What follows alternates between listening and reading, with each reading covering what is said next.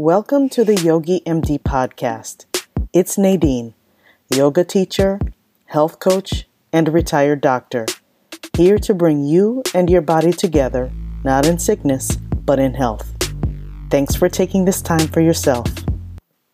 Anything you get really, really great at, whatever the hobby is, whatever the profession is, you reach a point of literacy where you start to have your own unique way of doing things because no two people have ever come from the same exact set of circumstances. I am talking about the willingness to be seen as who I really am. I think that is a distinguishing characteristic of really masterful speakers. If you get too far into your head and you worry about it being perfect, you'll you won't you won't dig deep enough into your heart, which is the which is the part that you can't you can't edit heart in. And there's something about taking what we don't really understand or what we love or what we appreciate and externalizing it that we ask we ask questions through our art together collectively. And that art is this process of cohesion. There's an alchemy that takes place in art. Why do we love stories? What makes storytelling so powerful for the next four episodes, we take a look at how the art of storytelling connects us, a connection which is integral to our well being as humans. We will look at storytelling from the perspective of four creative professionals drummer Tim Buell, speaker Catherine Johns, writer Randy Heller, and artist and writer Arlette Manasseh. Arlette has been painting and writing all of her life. As of this recording, she was completing a Master of Letters, or MLitt, degree in Literature of Highlands and Islands at University of Highlands and Islands, Scotland. In this episode, we explore how a life as a creative has allowed Arlette to serve her community and much, much more. This is the episode about storytelling with art the last installation of this series. It is my hope that you've been inspired to dig deep and find ways to answer the question What's my story? I live in Scotland. I was born in a French nunnery on the on the edge of a rainforest that doesn't actually exist anymore. And these, um, it wasn't the nuns that gave me the name. Um, but there were a lot of French speaking people. So everybody had a French name. So they gave me a French name. And I was always curious to know what my name meant. And I discovered many, many years later that it came from a province in the south of France, which was well known for its very brave women. And one of them was Joan of Arc. And they were a group of women called the Charrettes. So Arlette comes from that. So it's also linked with Charles, so Charles, Charlotte, it means those that are loyal. So there's a there's a bond of loyalty in the name. And they were known as very sort of um, progressive, uh, how would you describe it? Defenders of the truth. And um, I kind of identify with that. so I was very happy when I learnt my name. And I moved to Scotland when I was four. Um, my father is English, so we we returned to Scotland. Um, first of all to England, then we came to Scotland, and as soon as I arrived in Scotland, I loved it. Something to do with its its really ancient landforms. You know, the the oldest rock in the world is here. Um, so I then lived in London for many, many years, and I got married in London. I had a family in London. And then about five years ago, I moved back because I have parents that are older and I have family here. And so what I did was I left everything that I had built up in my life over 20 odd years. And I found myself back at a different kind of beginning. Hmm. And I also found that I'd come home, but I hadn't really come home because everything changes and everything moves on. So it was literally like starting from scratch. Occasionally, I will meet a wise woman who feels lost because she's been so engrossed in caring for family and being in a career and then she retires or she's an empty nester and or empty nester and she feels not that necessarily that this is an opportunity to start again but a feeling of a deep sense of loss and where to begin again so it's interesting that you say that can you share a little bit more about how you navigated that change well the first thing i'd say is i navigated it very badly mm. so we don't have to navigate things well mm-hmm. to navigate them Mm-hmm. At the end of the day, we will navigate them. And that's good to know. And as we're going, we begin to realize, I'm not doing a very good job of this. So then we go out and get help, or we do something so that we can help ourselves. And little by little, we end up on the other side of the shore. And actually, we're fine. And it's really nice to know that at the beginning, that you are going to feel that sense of loss. Why wouldn't you? It would be strange if you didn't. You're going to doubt yourself. You're going to have moments of anger and frustration. You're going to feel misunderstood. You're going to feel self pity. And then there are going to be days when you wake up and you think, well, what's all that about? You know, that doesn't mean anything. So th- that, those are just parts of being a human being. And little by little, we make the connections that help us tell a new story. Mm. So life is always so interesting because it's never the way you think or decide it's going to be. And so the best thing to do is just let go and just go for it. Just to, just accept what life gives us as as the greatest gift because the test in itself is a bounty, it's a gift. Fear of failure is what we don't want. So we tell ourselves our stories. Can't help it. How do we shift the narrative? Well, maybe the narrative shifts us. Most of the time, we don't even know the story we're telling ourselves. That's why we go and do things. Sometimes we have to do things like yoga to stop telling ourselves a story. Mhm. And meditation. Yes. Yeah, because sometimes the story isn't that helpful. Most of the time, the story is about ourselves. That's really not helpful because the story we tell ourselves is usually very far from reality. For one reason, we're usually much harder on ourselves. We usually have far less faith in ourselves. We don't know ourselves. You know, like I'm a Baha'i, and Baha'u'llah says this thing which really struck me the first time I, I ever heard it. He says, You know, I am closer to you. This is the manifestation of God speaking. I am closer to you than your life vein. Right? So, not everyone believes in God, but we know about life. We know about the life force. And if we just think about that, that life itself is closer to us than our own life vein, the source of life, that's extraordinary. So we want to we want to live close to that, and the way that we live close to that sense is actually in service to it, in service to mankind, in service to one another. And women are very, very much in touch with this. So Nadine, I think what you're doing is very interesting because you're asking people to also understand that service includes remembering who you really are. And who you really are, somehow, for some reason, when we do this work like yoga, or even just going for a walk, I don't know, for each person it's different, but somehow yoga brings us to it very directly. That there's something noble within us. And what it requires is our attention. It requires us to take care of it. And that if we nurture that in going back out into the world to do our actual work, whatever it is,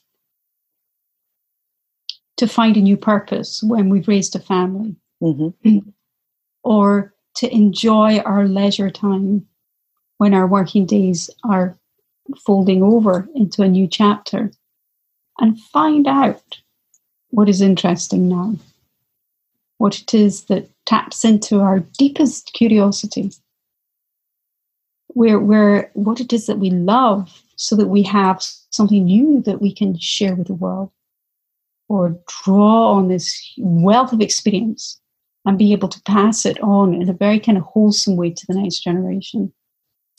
I want to hear more about how you do that in your work because that's what drew me to you is reading your writing. It's very eloquent and listening to you describe your art. Can you tell us about that? Well, I worked initially as a dancer. I trained originally as a dancer. I trained as a dancer because actually I was at art school. And my professor came up to me one day and said, You should work in theatre.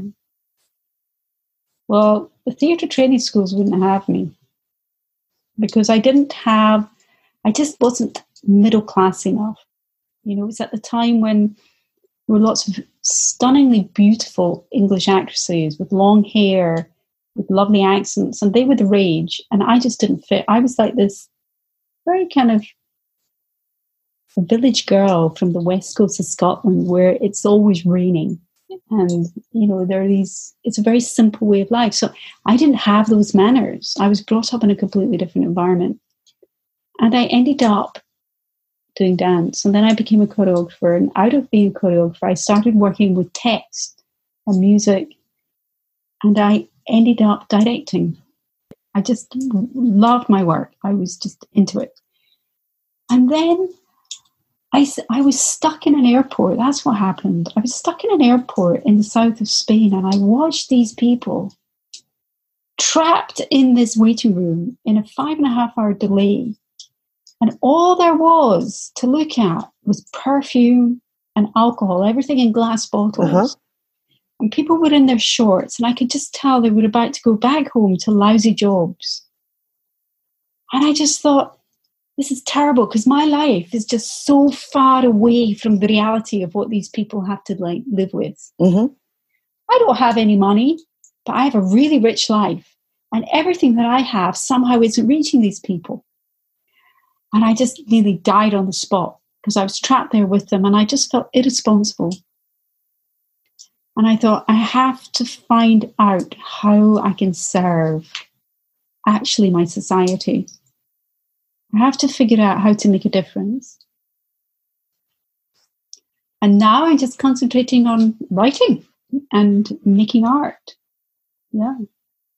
So I'm not working in theatre as a director at all now. So why do you need to make art? Why do you need to write? I actually don't need to write. Uh, I, I started writing when I was four.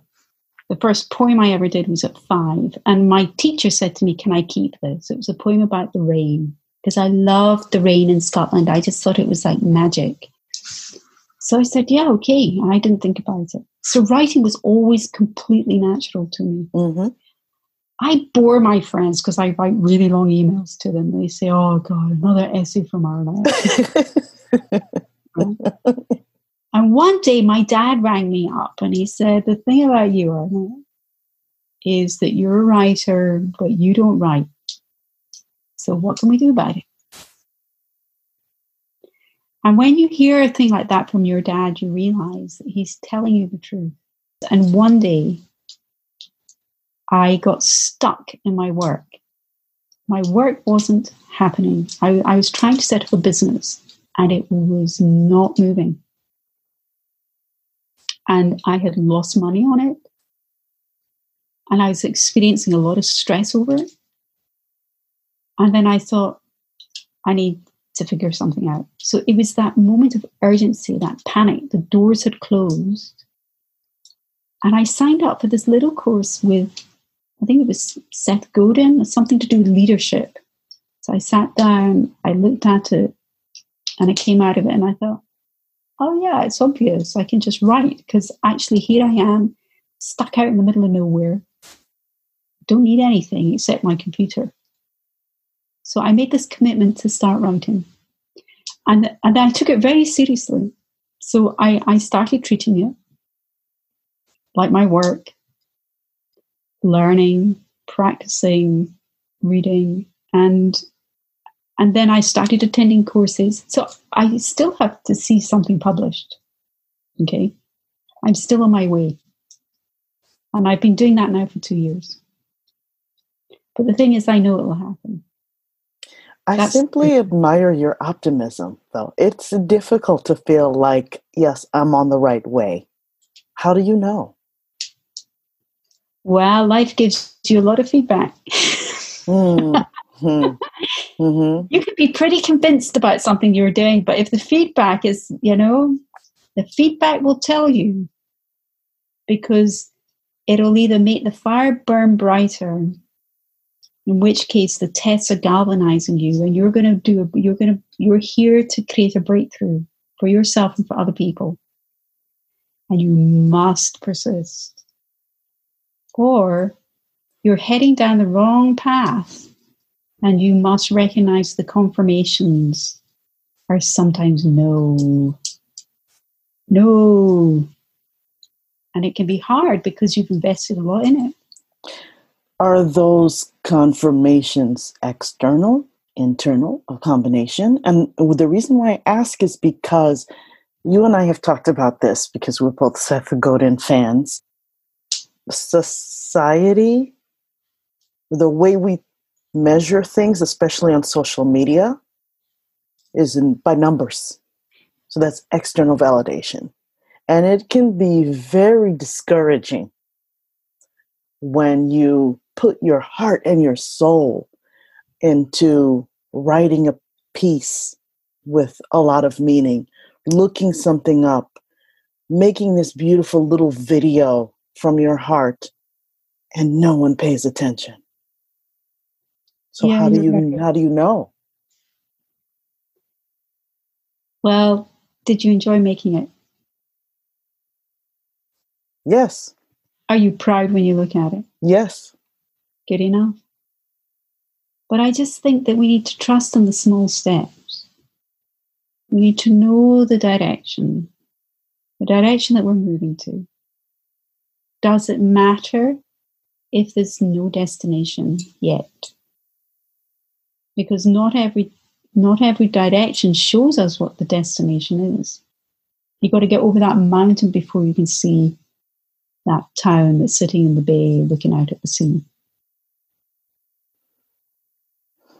You paint such beautiful pictures. I, I feel like when you're talking, there's such a visual storytelling component that goes along with it.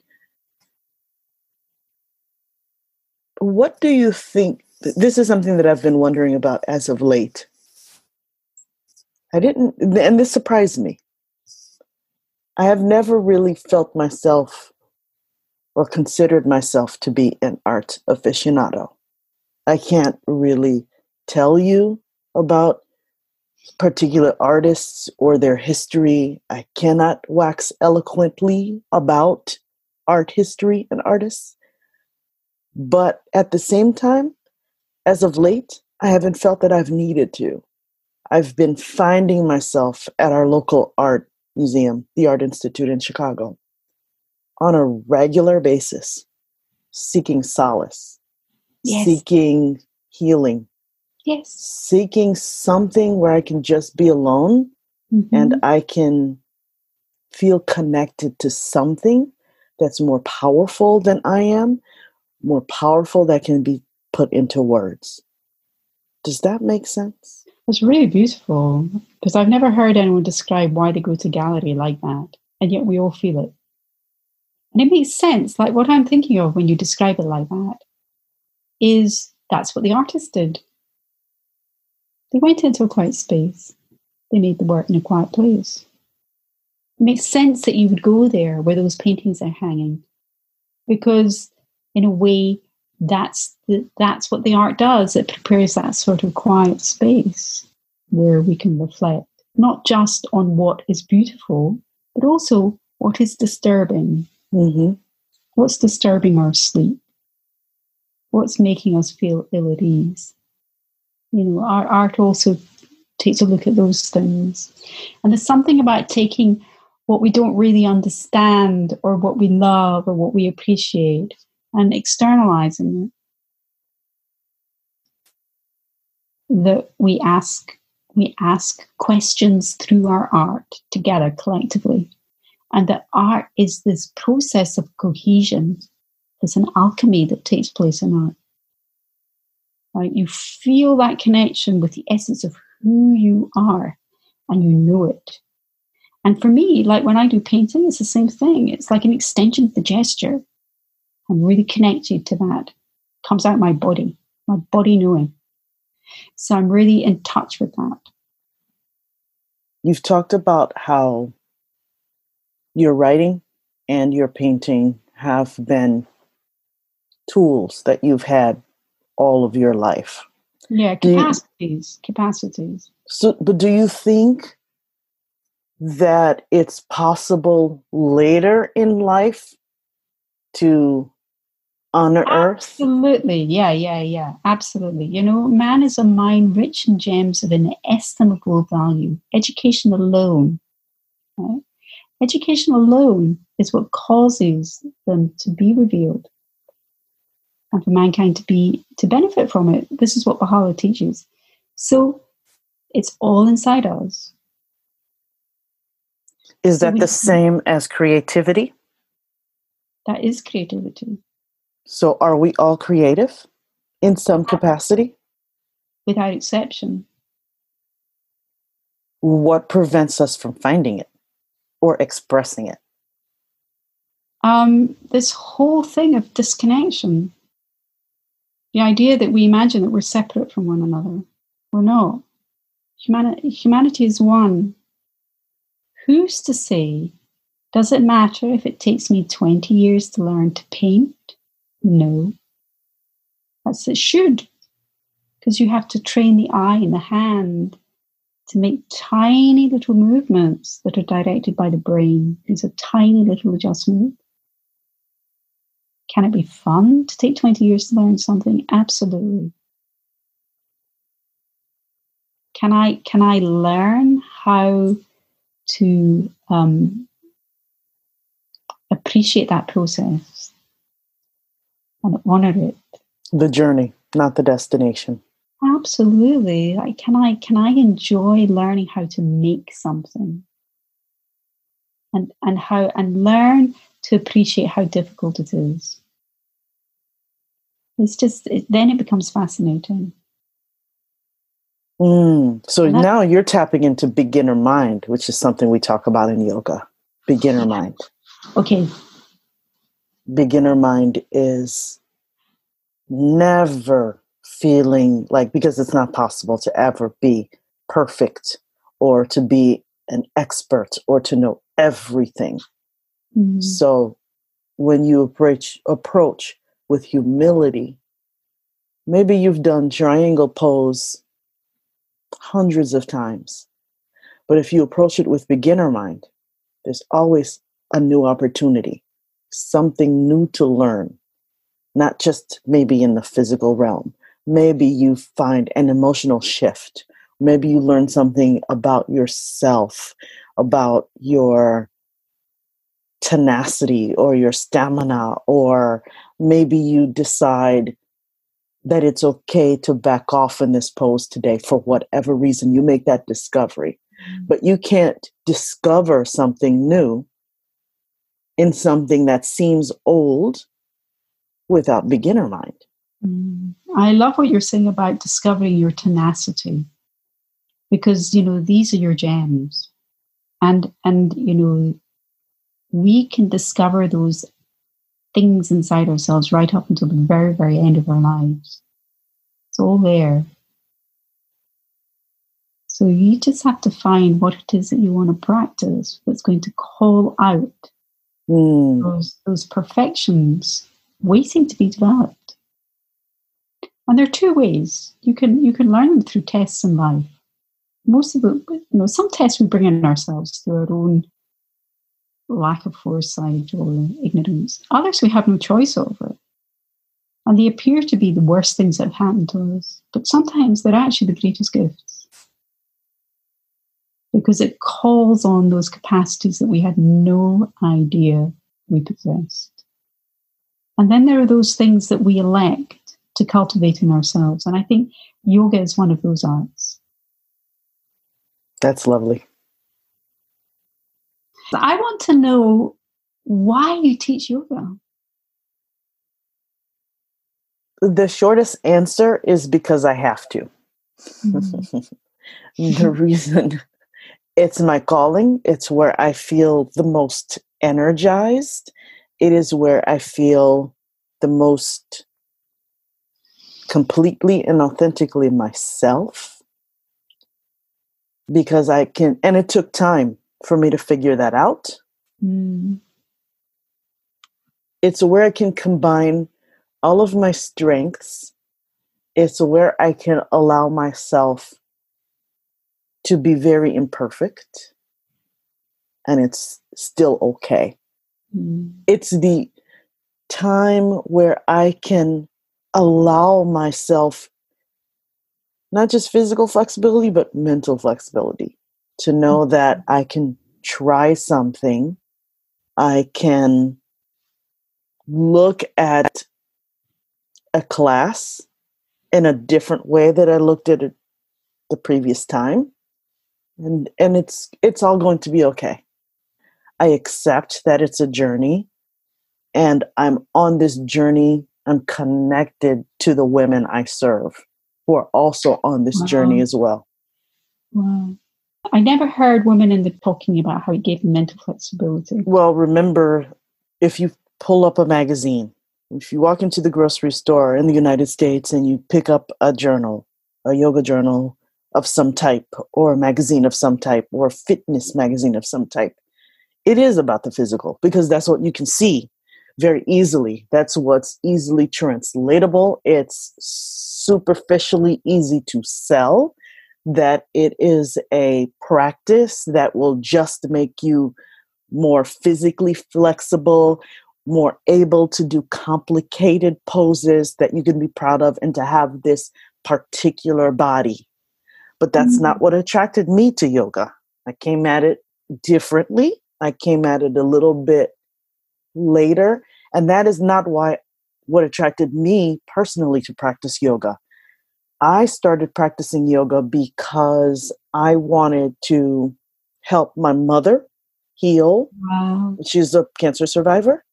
And I wanted to find a way for her to be to be in a physical environment where she could move her body and she could find some physical healing from everything that she had endured but she was also the type of or is the type of person who is not a I want to go to counseling and sit down and talk about what I've been through. She needed a supportive environment where she didn't need to use words, yeah. where everyone around her understood. And she mm-hmm. found that in yoga practice. And I helped her find that. And I went with her, not totally understanding that I needed that too at the time. I couldn't put it into words for myself. But it really was for me more of a spiritual and mental and emotional practice than it was physical. Am I going to lie? Did I not enjoy the physical part? Of course. I liked trying mm-hmm. to stick a handstand and a headstand, and I was proud when I did it. But that was not the point for me of doing yoga. To listen to that inner voice we all like to run away from listening to was just life affirming and life giving. And I wanted to share that with a population of people that didn't see that, that just saw look at tree pose on a mountaintop or you know something fancy. That's amazing. Thank you. What is your personal definition of what it means to be healthy, Arlette? I think health operates on different levels. So there's a great interest in the world at the moment about having a healthy mind. Mm. Which is fabulous. Of course, you want to have a healthy mind, but really, the easiest way to have a healthy mind is to not talk badly about other people. To have a healthy body, actually, most health in the body comes when we feel connected and when we feel loved. you know, let's just give each other a break. Let's do something that makes the other person happy. What can I do that will make you happy? And if we're really not happy, let's be honest about it and say, I'm not happy. And then figure it out.